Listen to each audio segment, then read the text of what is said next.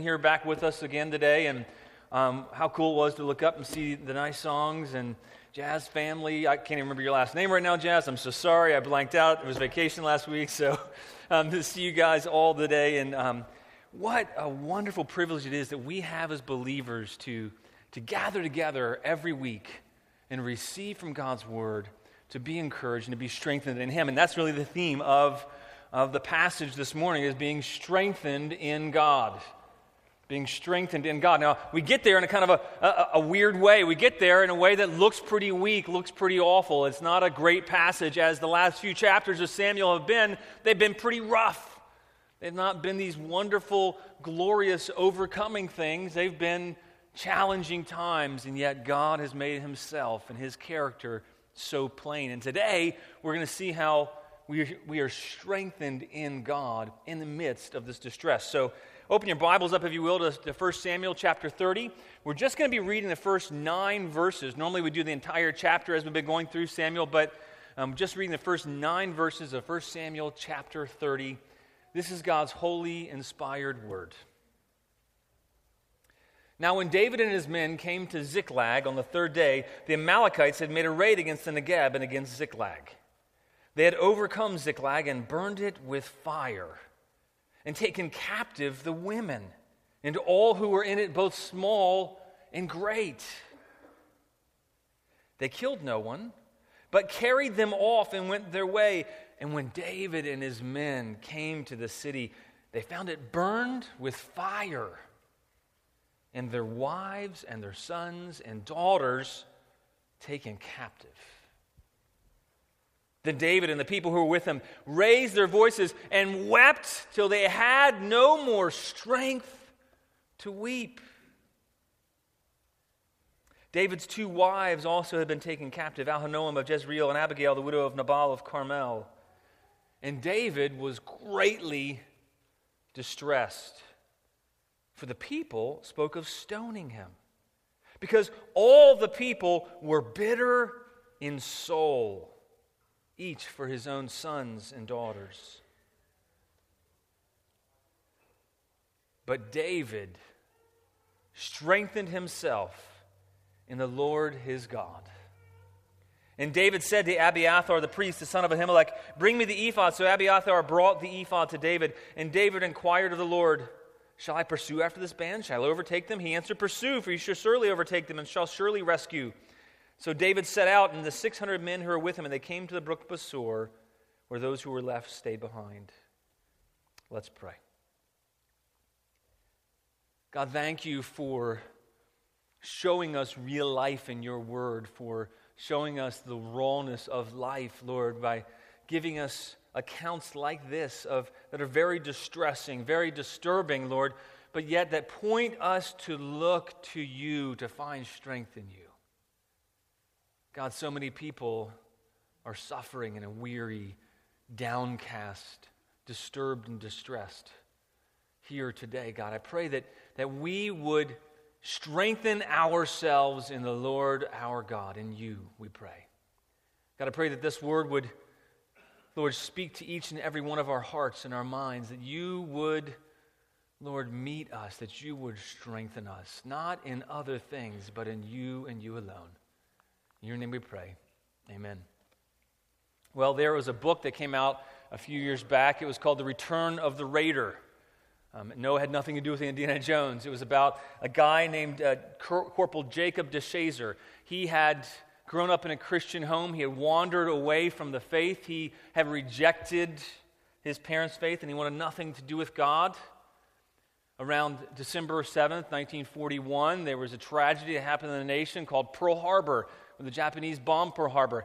And Jacob was so incensed and angry in response that he signed up for the military. And he went because he wanted to carry out retribution on those who had harmed people he knew. And so he joined up to the army and he was desperate to take revenge. And actually, the whole country was desperate to retaliate against the Japanese. And so the, a bombing raid was organized by this, this colonel named James Doolittle.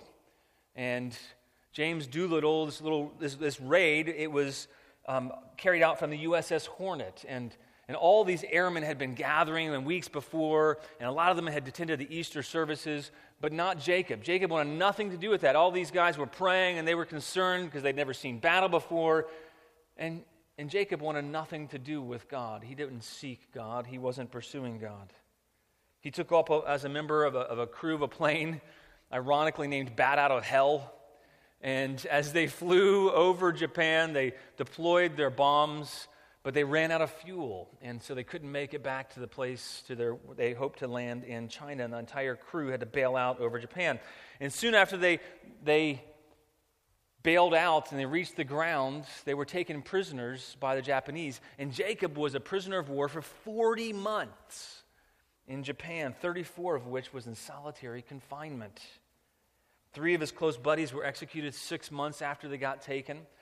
14 months in, one of his best friends on the, on the plane died of starvation, this slow, painful death. And Jacob boiled over with hatred, and, and then he tried to figure out why. Why do they hate us so much? Why do I hate them so much? And, and a Bible was making its way around the camp, and it came to be Jacob's turn, and he thought, well, maybe I'll figure out why there's so much hatred in the world. And so he started reading the Bible, and as he read through Scripture, he read it from Genesis on, and he recounts reading this. He says, Chapter after chapter gripped my heart. In due time, I came to the books of the prophets and found that their every writing seemed focused on a divine Redeemer from sin. One who was to be sent from heaven to be born in the form of a human babe.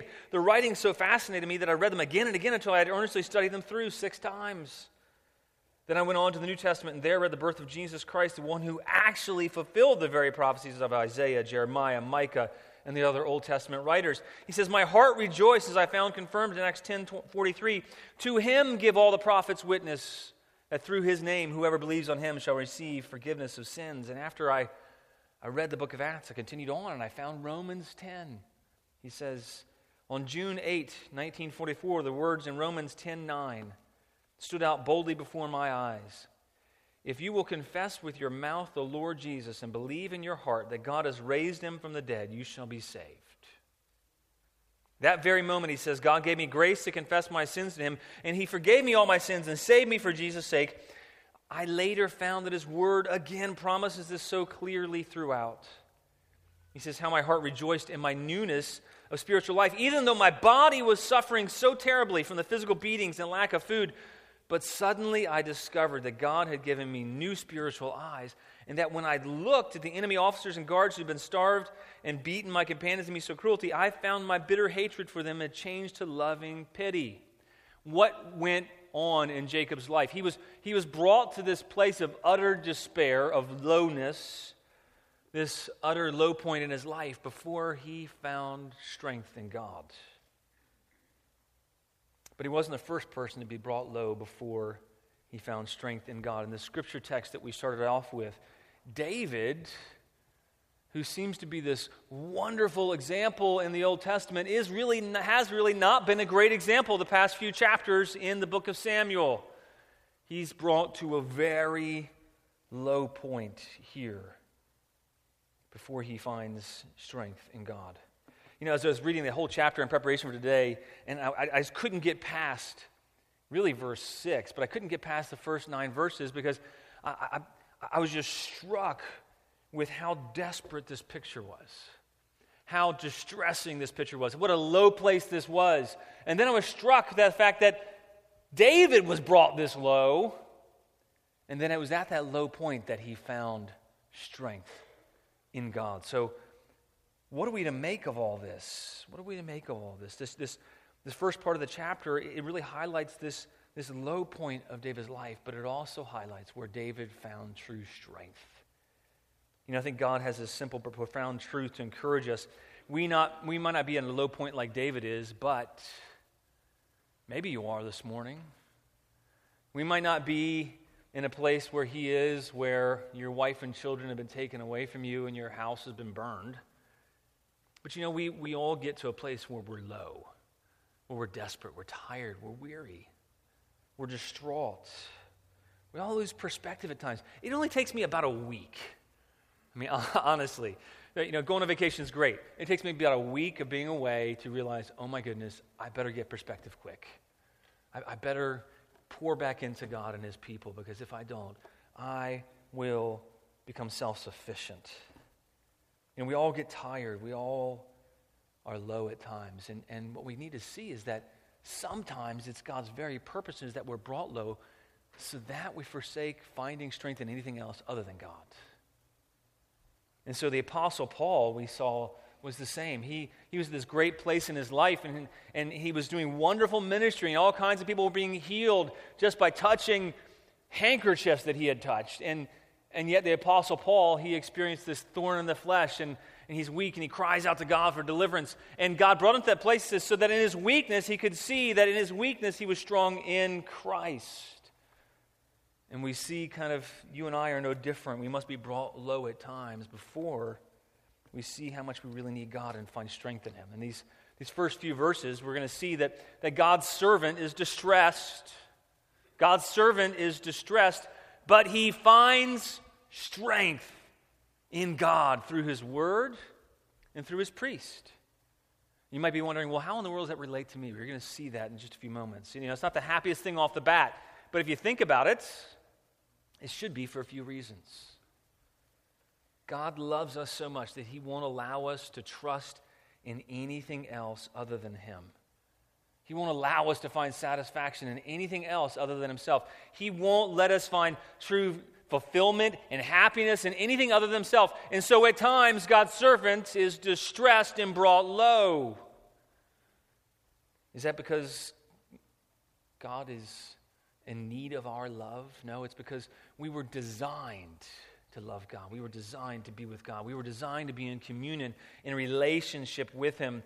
And sometimes it takes being distressed to get us to the place where we see that, that we need God. So, at times, the, the first idea we're going to look at, the first point we're going to look at is that God's servant can be distressed. God's servant can be distressed. Now, why is that good to see? Why is it good to see that God's servant can be distressed? Why is it good for us to look and see that David is really distressed here? I think it's good because we can identify with scripture that does not gloss over the truth. It doesn't try to hide things. It doesn't, it's not embarrassed by the fact that, that people are weak and distressed. And we can relate to that. Everybody here has gone through a distressing time at some point in their lives. And if you haven't yet, you will. Jesus actually promised. He says, In this world you will have many troubles. But he says, Take heart, I've overcome the world. You know, if you think about it, this is a little confusing if you're reading through the book of Samuel and thinking, well, isn't David God's anointed king? What's going on here? Isn't David God's anointed king? He's a king of God's choosing. God loved him and had a wonderful plan for his life, right? And yet, this doesn't seem so wonderful. Just when things have started to go his way, David and his men, they're visited with yet more tragedy. It's important to remember the background for this account. You see, David had experienced a few chapters earlier what some would call a, a fainting fit of the faith. He got into a place where he had faith in God, then he saw that Saul kept pursuing him. He got scared, and so he runs. He doesn't seek God. This is not God's way of providing for him. David goes off to the Philistines, the very enemies of the people of Israel, and he goes to Achish, the king of Gath, and he finds refuge and seeks refuge in the enemies of God. And because the Philistine king was so impressed with David, he, he takes David and his troops along with him. David had, had done some awful things in the preceding chapters. He and his 600 men, they deceitfully went all throughout the desert and they were raiding, killing people. They didn't leave anybody alive. This is not the picture of a great hero of the faith. It's a very dark time for uh, about a year and four months. David was on the run and not really pursuing God. We have nothing in Scripture to indicate that he was pursuing God. He was kind of taking matters into his own hands, trying to figure out a way to provide for he and his 600 men.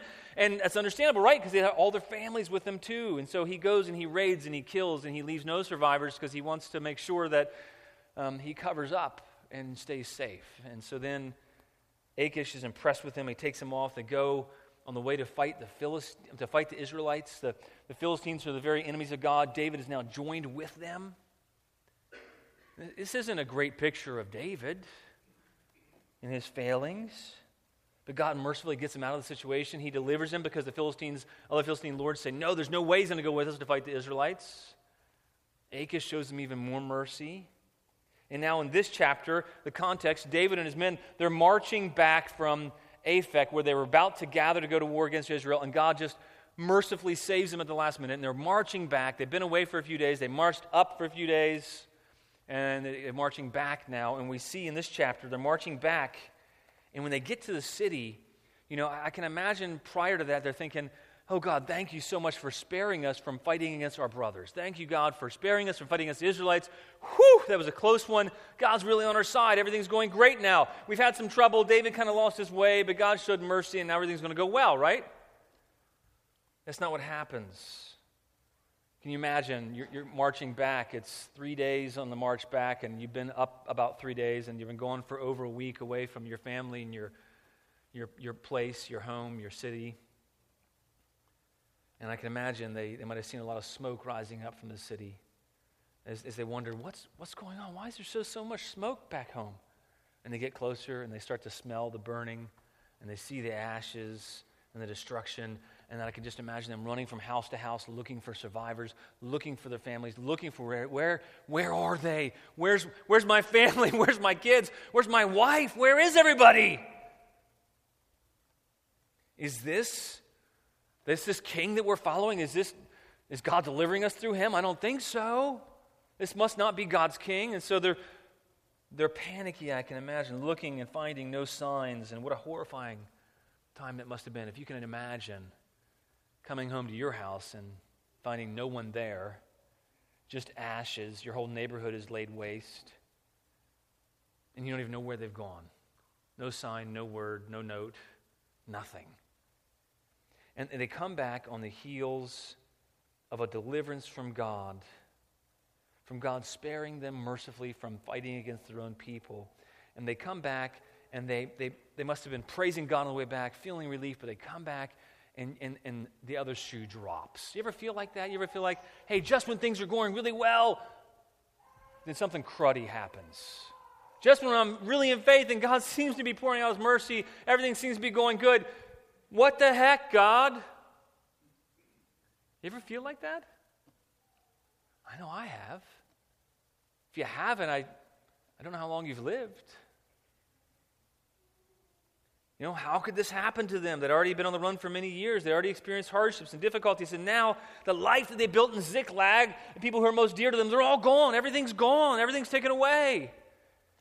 Verse 4, look down your Bibles, it tells us it says, Then David, here's the reaction, and the people who were with him, I can imagine, it says, raised their voices. Look how moving this is. It says, and wept until they had no more strength to weep. To say they were sad would be an extreme understatement. To say that they, they were depressed or down would, would, would be putting it lightly. They, they raised their voices. They cried out in anguish. They wept until they had no more strength to weep. Maybe, maybe you felt on the verge of that at times. Maybe you've been there at times. There's some raw emotion in this verse. They, they're lamenting, they're wailing, they're crying out, and, and they're, they're weeping so much that they're just, they can't even weep. They're not even strong enough to weep, to cry anymore. They're so worn out, they're so numb, tired, distressed. They can't even weep, they can't even cry anymore. They were absolutely distraught. You know, can you imagine that? Can you imagine being married or having your spouse, your children, your friends, your family being taken away to an enemy who knows who and who knows where? They don't even have any clue at the beginning part here when they're every, everybody's gone.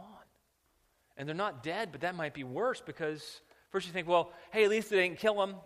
Yeah, but I'm sure they weren't consoling themselves thinking, yeah, my wife is probably going to be a, a slave and taken by another man or my kids are going to be brutalized. I don't think that was hope giving. You know, I've had difficult things happen to me in my life, but nothing like this. There have been times when I got into trouble because I did bad things and I deserved to get into trouble. There's times when things were tight financially as a family and we experienced strain not to do anything we, not do anything we did wrong. There's been times when I've been hurt and wrongs have been done to me. There's been times when people wrongly accused There's been times I've had relational problems with my family. You know, I, have been accused by, because of my faith and threatened in my job, not as a pastor, but before that. None of those things are good. And all of them were challenging, but I can't imagine having what happened to David happen to me.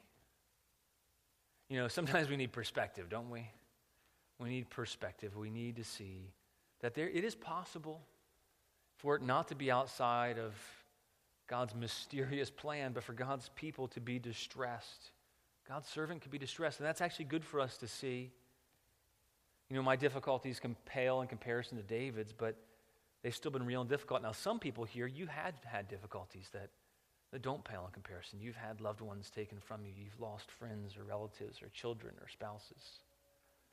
You've had people die, you've experienced your innocence taken away at the hands of an abuser.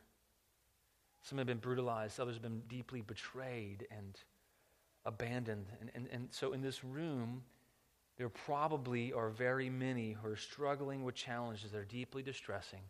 And you might be struggling right now. You might be distraught. You might be in a place where you're distressed. And it's good, not that you're distressed, but it's good for us to see that God's servant can be distressed, but that's not where it ends. David and his men, they wept, they wailed, they had no strength in them. They were too weak to cry. They despaired probably of life itself. I, I can only imagine, so it doesn't say that. But when you're at the place where you can't even cry, you're so weak, you're despairing of life itself. Now, you know, some people here might find that you're struggling with ongoing depression or feelings of continual guilt or hopelessness. Maybe you feel like you're just barely holding it together now. And I, and I think that God has passages like this to encourage us and to show us that yeah, in this world you will have troubles. You know, larger picture, Samuel, it, it's, it's, it's a contrast to the king that, that Saul is, with the kind of king that David is, but there's some, some important theological points here as well. You know, it's meant to show us that, you know, David's darker side remains. Um, he, he, it reminds us that the only true hero in the Bible is is God's true anointed King Jesus. Everyone else falls and is, is flawed in some way. Stories like this are meant to show us that we need deliverance. We need hope outside of us. We need strength.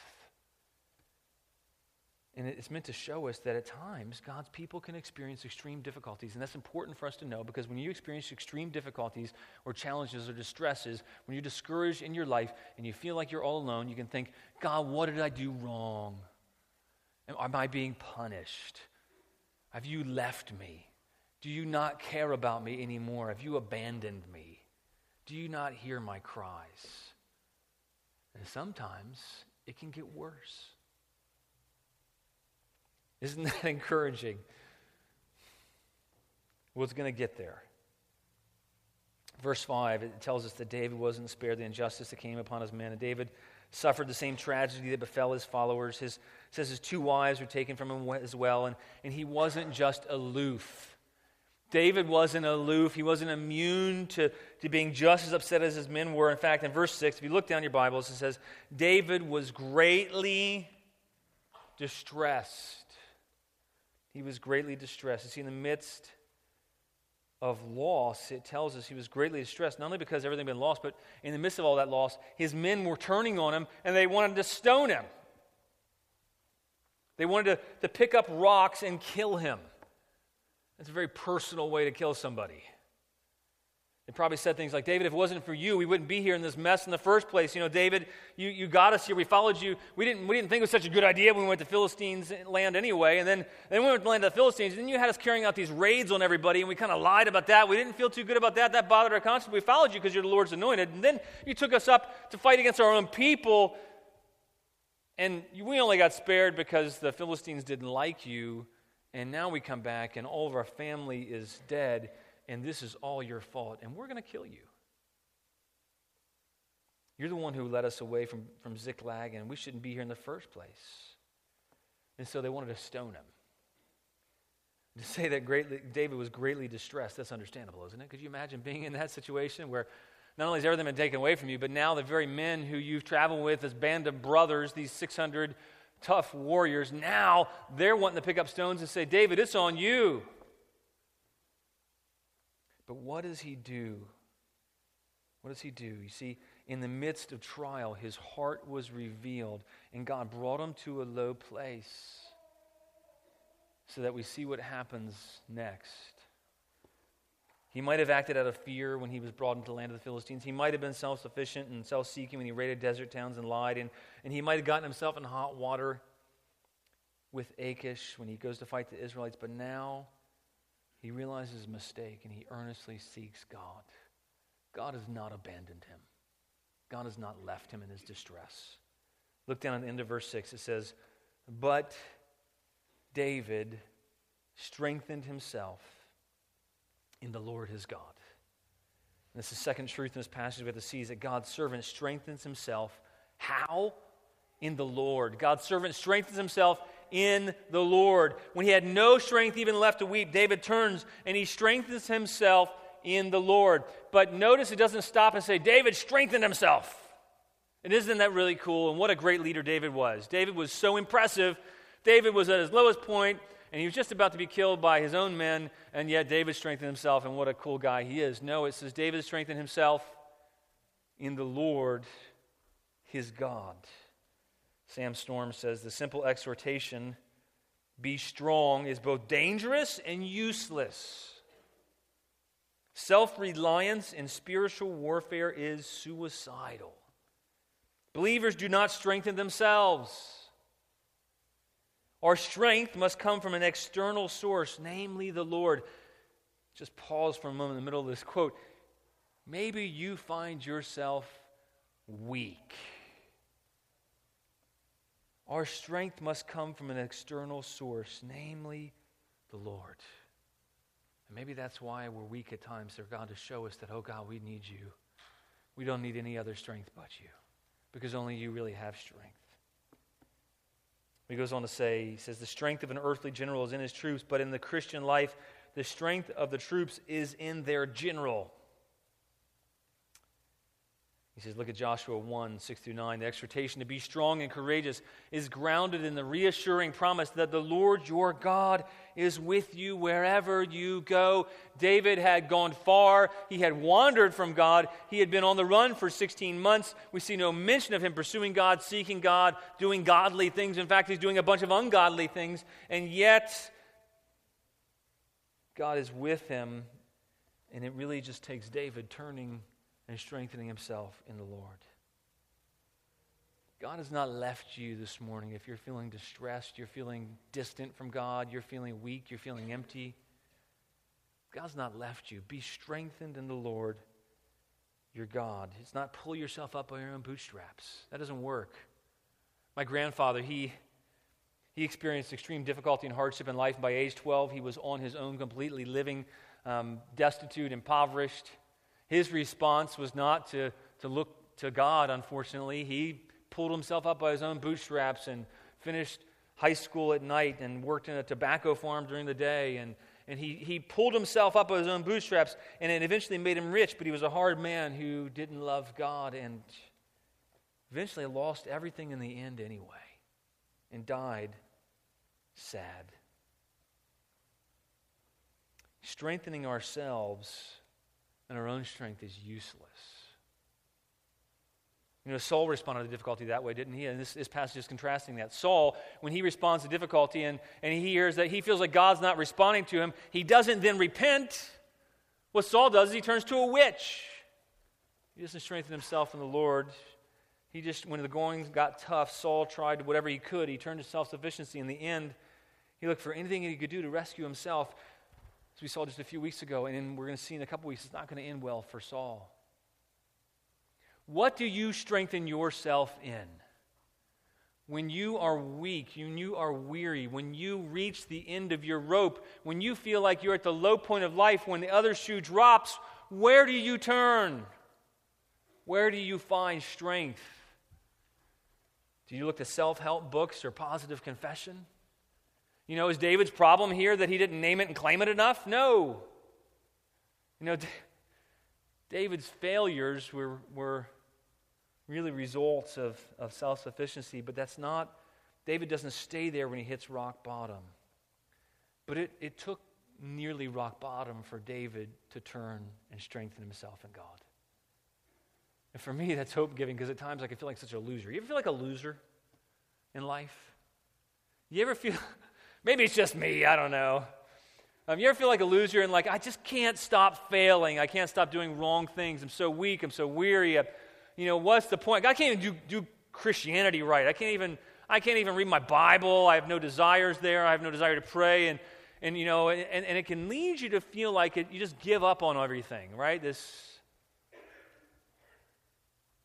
But don't stop there. Don't read this passage wrongly. David turns and strengthens himself in the Lord. Where do you turn? It's not self help, this is God helping his servant. It doesn't spell exactly how David strengthened himself in the Lord, but it gives an idea of the same language. It says strengthen himself in the Lord is the same language that was given in 1 Samuel 23 when, when Jonathan came to David when he was at another low point, and Jonathan came and encouraged him in the Lord, and he reminded him of God's word. And so we see not only that idea, but we see David as well. He calls for the priest and he says, Come to me because why? He wants to hear from God.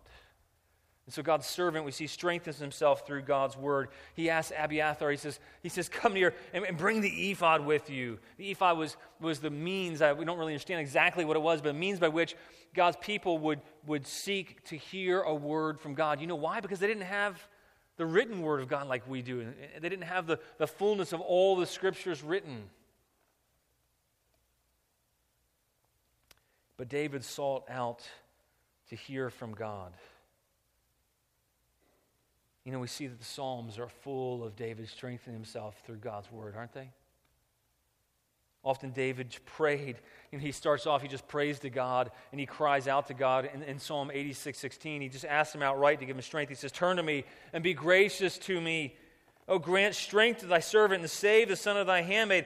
And I think that's maybe where it begins, even before, as we read God's word, do it from an attitude of prayer and dependence upon God, turning back to Him and say, God, I need your strength. I'm desperate. I'm weak. I'm weary. I'm low. Would you strengthen me? Because we're needy and we're weak. Recently, I was reminded, I was talking to a friend about prayer and about seeking God in His Word, and, and how no one on their own naturally is a great prayer warrior. No one on their, known, on their own is, is naturally a great reader of God's word. And yet, we deceive ourselves and think, oh, it must be easy for this person. It must be easy for that person. And, and I was reminded of a hero of the faith, George Mueller. And, and he experienced so many different challenges and trials in his life. But what sustained him in each and every one of those times was when he, he opened up God's word, he was reminded of the truth of God. And he prayed through God's word. God transformed him, and he found strength and faith and hope in God. And, and, and George Mueller, uh, share a few quotes with you, he says, To learn strong faith is to endure great trials. It's not necessarily what we want to hear, right? You know, you guys are going to plant the church. You're in the midst of planting a church. You're going to have some trials. You're going to have people who join your church, probably leave your church a year or two later. You're going to experience trials and hardships and difficulties. Christian, you will experience trials and difficulties. But to learn strong faith is to endure great trials. He says, I've learned my faith by standing firm amid severe testings. He goes on to say, if, if we desire our faith to be strengthened, we should not shrink from opportunities where our faith may be tried, and therefore through trial be strengthened. Maybe you find that you're in a difficult place. Maybe you find that you're facing trials. What's the answer? God, just get me out of this. Well, that's not a wrong prayer. But, but the, the best way we can pray is God, I pray that if it's your will, would you, would you deliver me from this trial? Would you get me out of this? But God, no matter what, I look and find my strength in you. He says, Therefore, through trial, be strengthened. When nothing else will work, encourage yourself in the Lord. And by the way, nothing else will work. He says, Do it with the word of God. Be assured if you walk with him and look to him and expect help from him, he will never fail you. You know, for some reason, coming off of vacation last week, I was telling Aaron just a few minutes before I came up here, I'm um, coming off vacation last week. You think, hey, I'm just obviously so refreshed and I'll be strengthened. This is great. And I came off vacation, and Friday Thursday, Friday, I'm thinking, I'm just, I feel so weak. I feel so wiped out. I don't feel refreshed at all. I feel weary. I feel weak. I feel desperate and foggy. I feel like I couldn't focus and just too weak even to study. And found myself in a place where I was aware that I desperately needed God to give strength. And I think that's a good thing.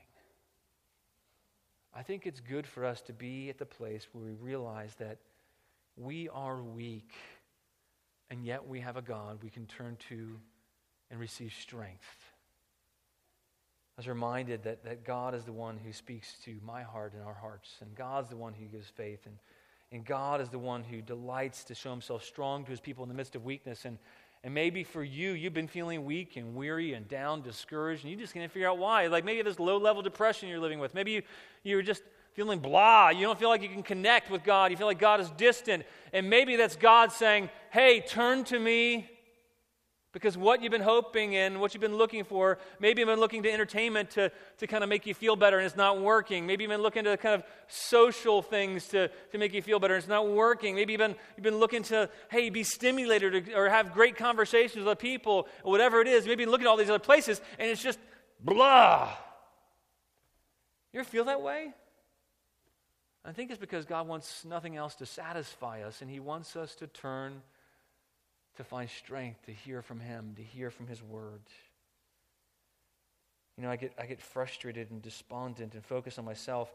And, you know, the, the problem is we get in a spiral, this kind of death spiral for the Christian, probably where David was 16 months prior to this, this spiral of self sufficiency where we just get further and further from God in our hearts. You know, the, the, modern Christian really would look at the passages in the previous verses where, where David, what he's doing, he, seems to be walking away from God. You know, is David a backsliding Christian? What is he doing here? You know, I, I, I could be tempted not to pray, not to read his word, to make a hundred excuses for both and be so busy in being self sufficient. And I need to be at the place where I see that I need strength in God, but I can be strengthened in God because God gives his strength to his people. You know, the more you don't pray, the more you don't read the Bible, the easier it becomes, the less you desire to pray, the less you desire to read. But the sad thing is, th- these are the places that you and I really find strength. It's what we need the most. And I think that's a, a desire of the enemy and maybe you find yourself there today, like, I just don't feel like I can pray. I just don't feel like I can read God's word. I don't know if I can get much out of it. I'm not very good at it. I'm not very good at praying. I'm not very good at reading. M- maybe, just maybe, that's the enemy of our souls who's attacking the very place that will find strength. You know, if you want to, if you want to defeat an army, you cut off their supply lines. Where is your supply line today? You weak? You distressed? You need comfort? or you just distraught or confused, here's the good news. We can humble ourselves. In Isaiah 66, it says, But this, this is God speaking, but this is the one to whom I would look, he who is humble and contrite in spirit and trembles at my word. What does he mean he looks on? He, he looks with favor, with his gracious favor on all those who humble himself and are contrite and tremble at his word. If you are distressed and distraught, good, humble yourself and say, God, thank you that you promise that you look on me no matter what I feel like this morning. You know, David, all throughout the Psalms, often seen pouring out his heart to God in prayer. Psalm 22, David wrote he was distraught. I, I think we have the scripture for you. He says, I can count all my bones. They stare and gloat over me. They divide my garments among them, and for my clothing they cast lots. But you, O Lord, do not be far off. O you, my help, come quickly to my aid. Deliver my soul from the sword, my precious life from the power of the dog. Save me from the mouth of the lion. You have rescued me from the horns of the wild oxen. I will tell of your name to my brothers. What's he doing here? He's turning. He's turning from himself. He's turning and looking up. He's crying out. He's pouring out his troubles before God, but he's then turning and looking up to God. He says, I will tell of your name to my brothers in the midst of the congregation. I will praise you. You who fear the Lord, praise him. All you offspring of Jacob, glorify and stand in all of him, all you offspring of Israel. For he has not despised or abhorred the affliction of the afflicted. He has not hidden his face from him, but he has heard when he cried to him. He says, From you comes my praise in the great congregation. My vows I perform before those who fear him. The afflicted shall eat and be satisfied. Those who seek him shall praise the Lord. May your hearts live forever. All the ends of the earth shall remember and turn to the Lord, and all the families of the nations shall worship before you, for kingship belongs to the Lord, and he rules the nations. Find your strength in him, Christian. He had a pattern here. He would pour out his troubles before God, and he would turn to God, and he would see that God is faithful and God is good. When you lack strength, it's good to tell your troubles to God, but that's not enough. That's not being strengthened in God. David and his men, they wept, they wailed, they cried out. That was not being strengthened in God. They were even angry about it, and maybe even a righteous anger, but that's not being strengthened in God. What is being strengthened in God? It's turning to God, it's seeking God, it's seeking His Word, seeking not just His Word, but strength to be strengthened through God's priest. God's servant strengthens himself through God's priest. What do we see in verse 7 of our text? Look down your Bibles. It says, And David said to Abiathar the priest, the son of Ahimelech, Bring me the ephod. ephod. So Abiathar brought the ephod to David, and David inquired of the Lord. What, what's going on here? Why, why do we have that passage? Why do we have that picture? You know, David, he's inquiring of Abiathar the priest, and he says, Come near, bring me, the, bring me this means that I might hear God. Why do we have that? How, how can we relate to that? That's all well and good for David, right? David had this priest. We don't have that, do we? David had this guy who was always traveling along with him, who, who always went everywhere David went. He was there. And so whenever David got into jam, he said, Hey, Abiathar, come here. And I want to hear from God. And so he would call Abiathar. But, but you might be saying, Hey, that was great, but we don't have that. And that's where you're wrong.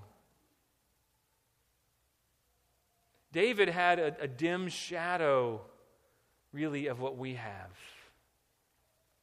Before you go on longing for the time of David, where you can call for Abiathar the priest, Hebrews 4, at 4 in verse 14, it tells us something that's very important for you to hear that you can call on your priest.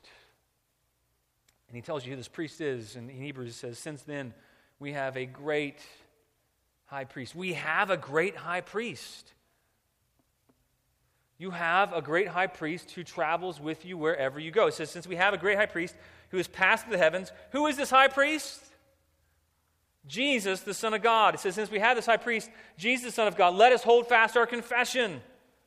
If we don't have a high priest who's unable to sympathize with our weaknesses, but one who in every respect has been tempted as we are, yet without sin, let us then with confidence draw near the throne of grace.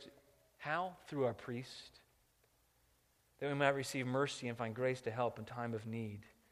You see, David, the anointed one of God, he had a priest who went with him, and that was really good. That's the way that David heard from God. We've been given a greater high priest. We've been given one who is, who is not just a high priest, he's also the anointed one. He, he is the one who fulfills all of God's promises, and he's also the one who takes our place before God. He's the one who, who's lived a perfect life. He's not sinned in any way, and yet he knows about all of our sins, and he doesn't condemn us. Instead, he condemned all of our sins in himself for us. And we have a priest that it says, if, he, if God is for us, who can be against us? We have a priest that we can never be separated from if you placed your faith and your hope in Jesus Christ. You see, Jesus is the great high priest. It says that he constantly makes intercession. You don't need to just call on him once in a while when you need direction, like David did with Abiathar.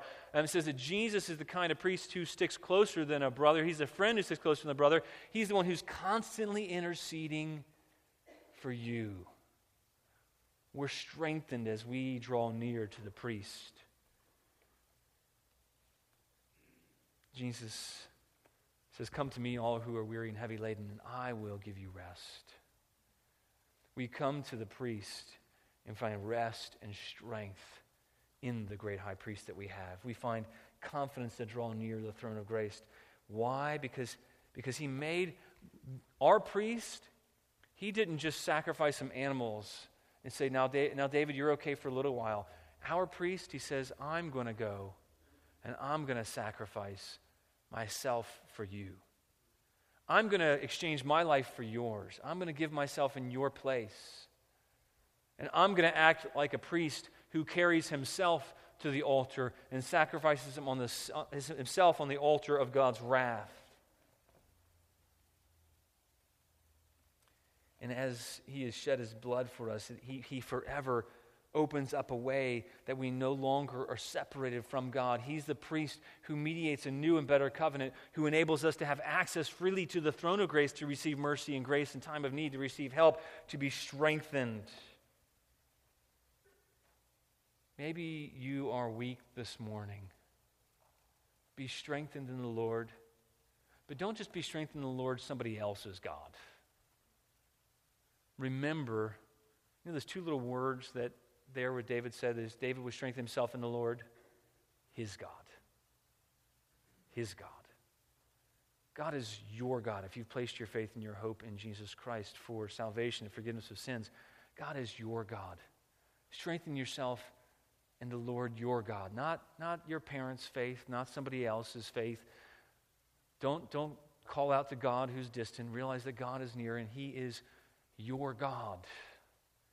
He's your Father. He's the one who loves you, who is for you.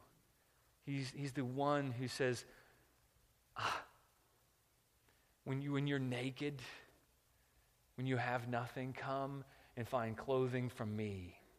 And he gives the righteousness of Jesus Christ, and he gives strength, and he gives meat, and he gives bread.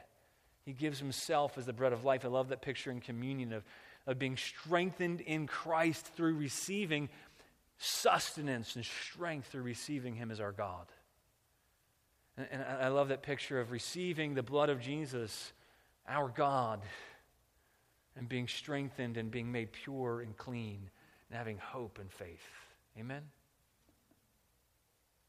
Let's call on our great high priest and receive strength in the Lord our God.